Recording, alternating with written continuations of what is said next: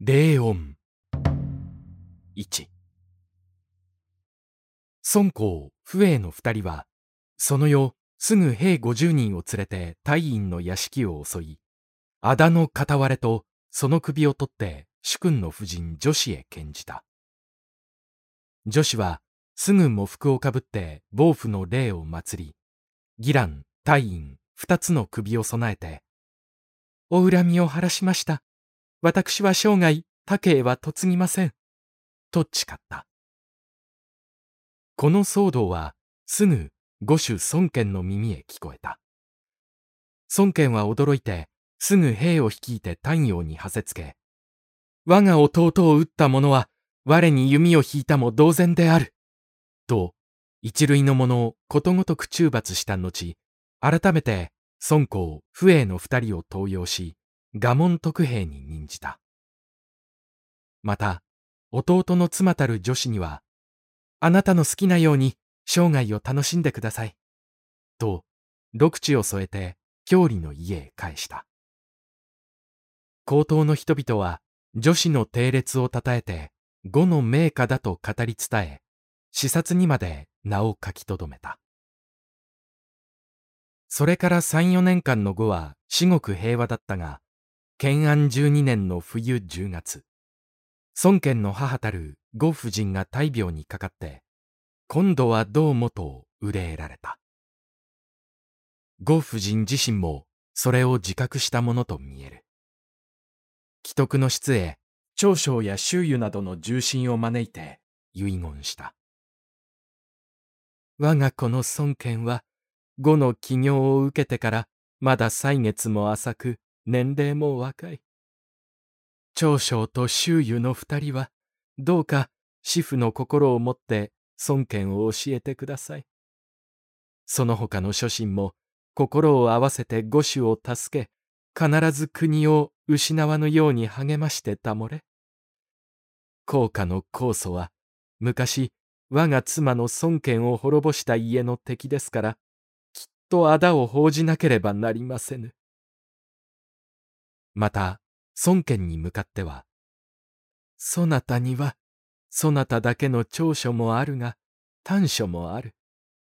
お父上の孫権、兄君の孫作、いずれも貨幣を引っ提げて戦乱の中に立ち、先進バンクの不沈をつぶさにおなめ遊ばして、初めて語の起業を開きなされたものじゃが、そなたのみは全く五条の楽園に生まれて楽園に育ち、今、三代の生を受け継いで君臨しておられる。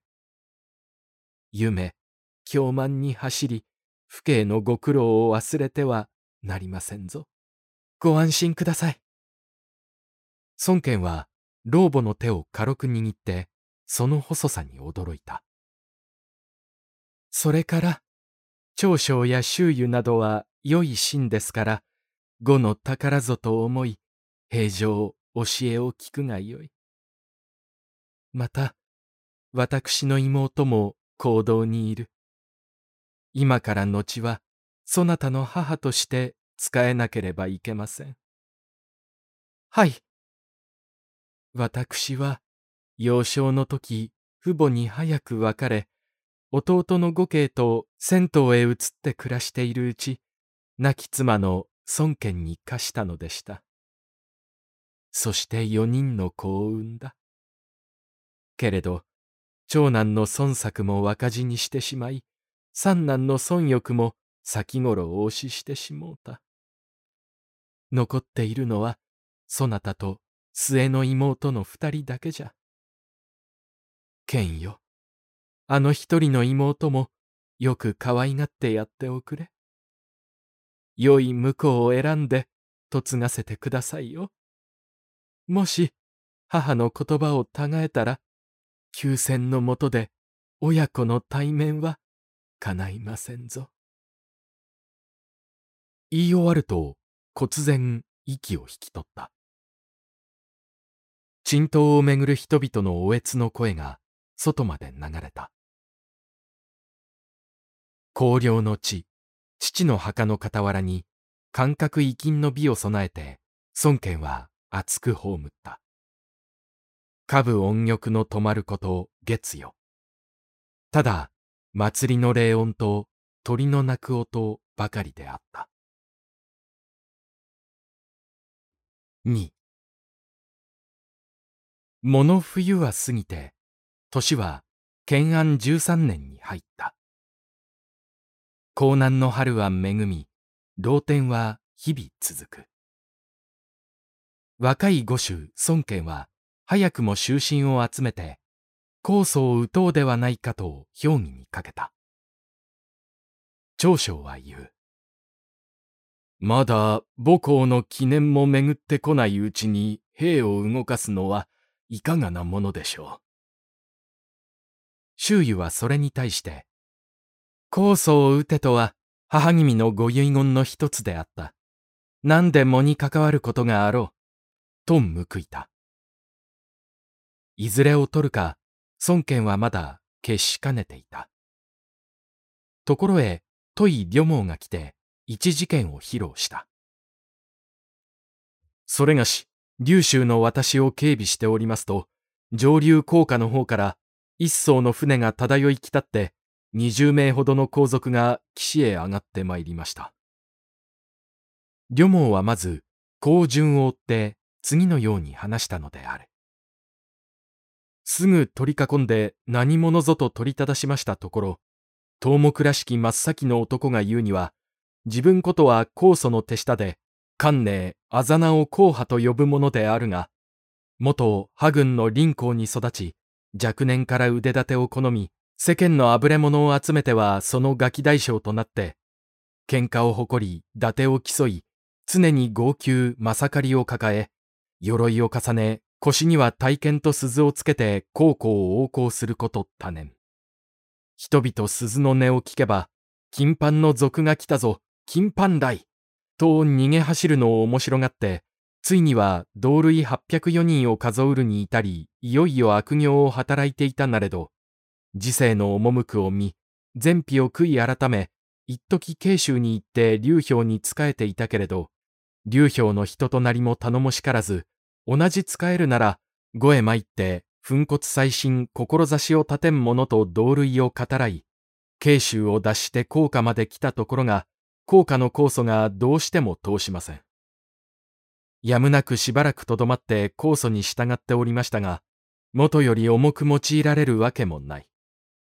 のみならずです。ある年の戦いに、酵素敵中に囲まれて、寸でに一命も危ういところを自分がただ一人で救い出してきたことなどもあったが、かつてその恩賞すらなく、あくまで下役の端に飼われているに過ぎないというありさまでした。しかるにまた、ここに酵素の真で、祖妃という人がある。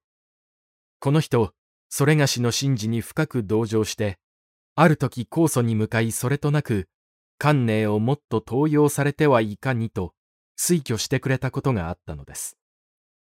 すると酵素の言うには、観念は元工場の水族である。なんで強盗を威爆に用うべき。買い置いて猛獣の代わりに使っておけば一番よろしい。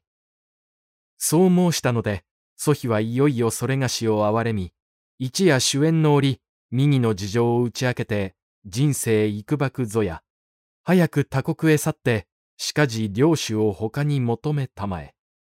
ここにいては、即下はいかに中金を抜きんでても、前科の戸を生涯追い、人の上に立つなどは思いよらぬことと教えてくれました。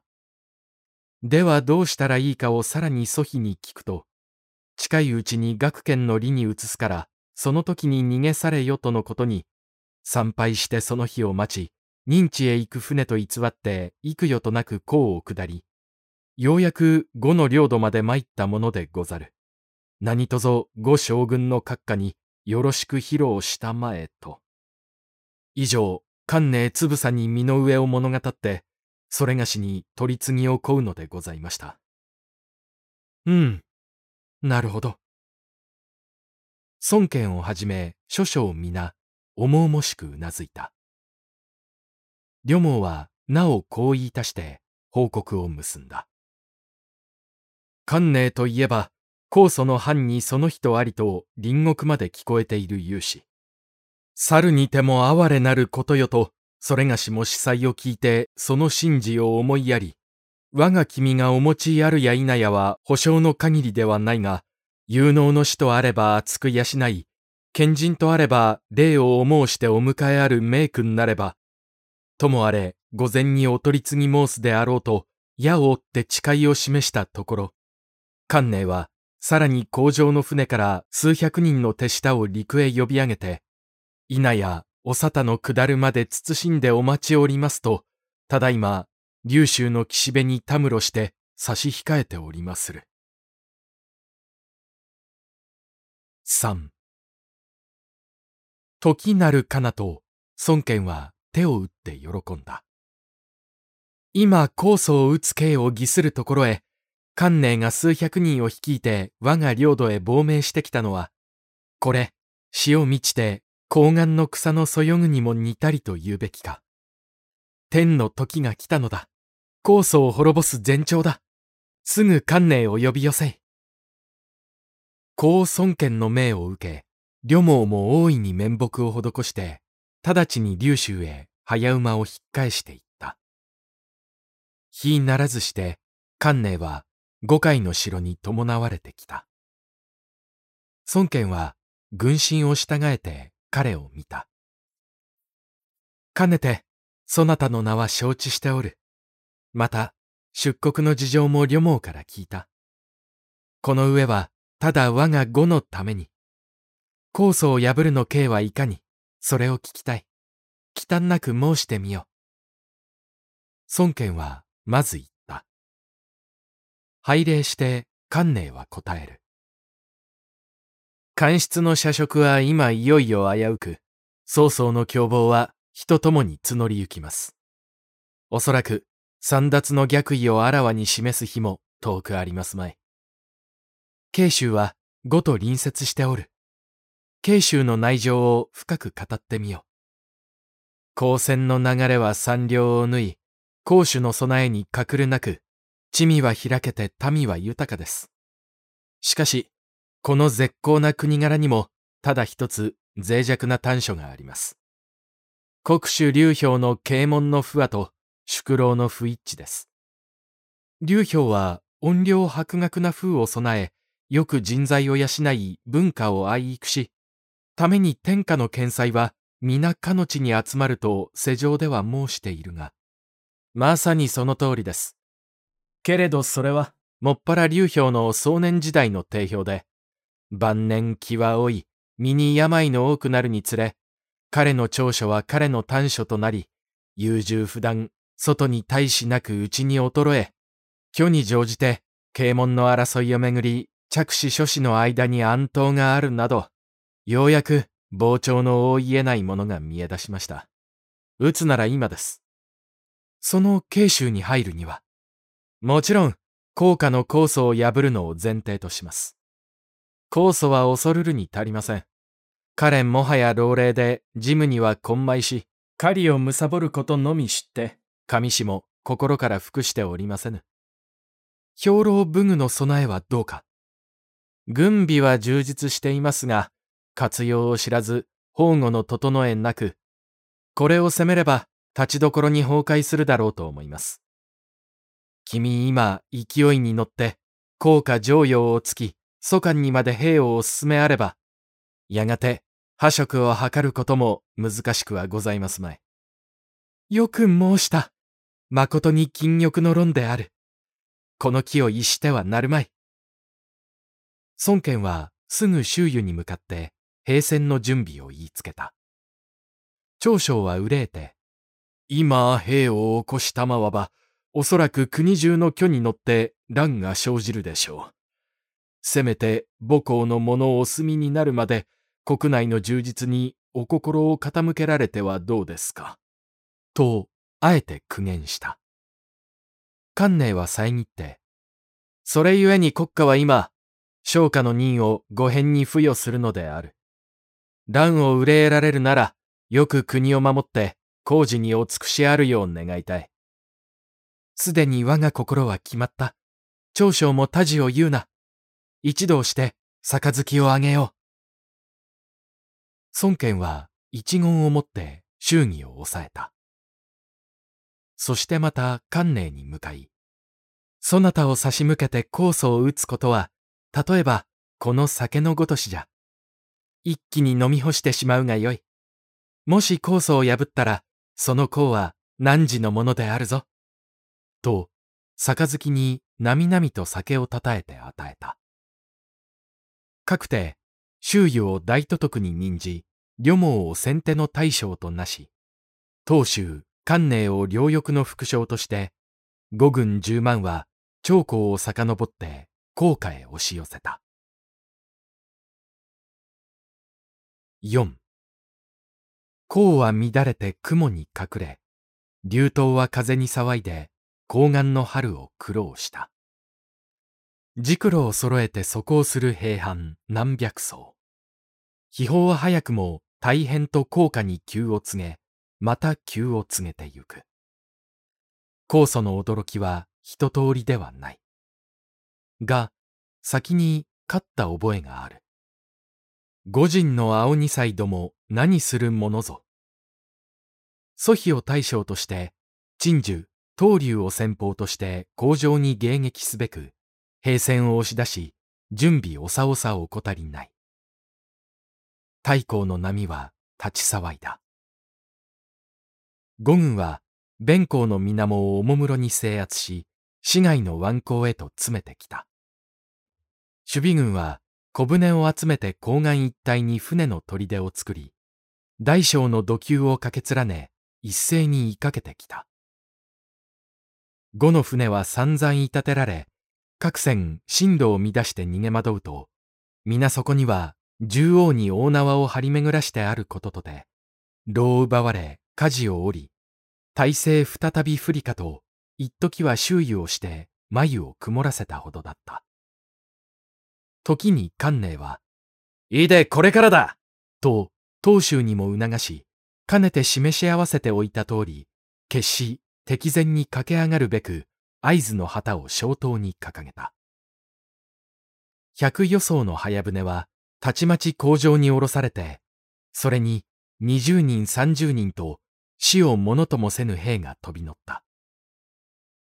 波間に轟く金庫、完成につれて、決死の早船隊は無に無産陸へ迫ってゆく。ある者は水中の針綱を切り流し、ある者は氷雨と飛んでくる矢を払い、また、三好に突っ立った九種は目を塞いで陸上の敵へ言い返して進んでいった。防げ陸へ上げるだ敵の小舟ももみにもむ。そして火を投げ油を振りかけてくる。白波は天に吠え、血は太閤を夕空のごとく染めた。高祖の先方の大将陳樹は岸へ飛び上がって、残念、船手の先陣は破られたか。二陣、久我の柵を固めろ。声をからして左右の労働に下地しているのを旅網が見つけて、動くなと近づいた。岸へ飛び上がるや否、槍を振るって突きかけた。陳樹は慌てて、あ、五の両毛か。と、剣を振るって防ぎながら、気をつけろ。もう敵は上がっているぞ。と、部下へ注意しながら逃げ惑った。こうまで早く敵が陸地に迫っていようとは思っていなかったらしい。両毛は、己、名を惜しまぬか。と、珍珠を追って後ろから一層を見舞い、その倒れたのを見ると、体験を抜いて首を上げた。船手の放滅を救わん者と、大将の祖妃は、高岸まで馬を進めてきた。それと見た五軍の将士は、我こそと、甲に流行って祖妃の周りへ群がり寄ったが、火に飛びつく夏の虫のように、彼の周りに獅子を積み重ねるばかりだった。すると、呉の一生に、半将という豪のものがあった。立ち騒ぐ敵味方の間を駆け抜け、まっすぐに祖妃のそばへ近づいていったかと思うと、馬上のまま引っ組んで、さすがの祖妃をも自由に働かせず、蔵脇に抱えて、たちまち味方の船まで帰ってきた。そして孫権に献じると、孫権は目を怒らして祖父を睨みつけ、以前、我が父孫権を殺した敵将はこいつだ。すぐ切るのは惜しい。酵素の首と二つ並べて、凱旋の後、父の墓を祀ろう。感謝へ放り込んで本国へ差し立てろ。と言って部下に預けた。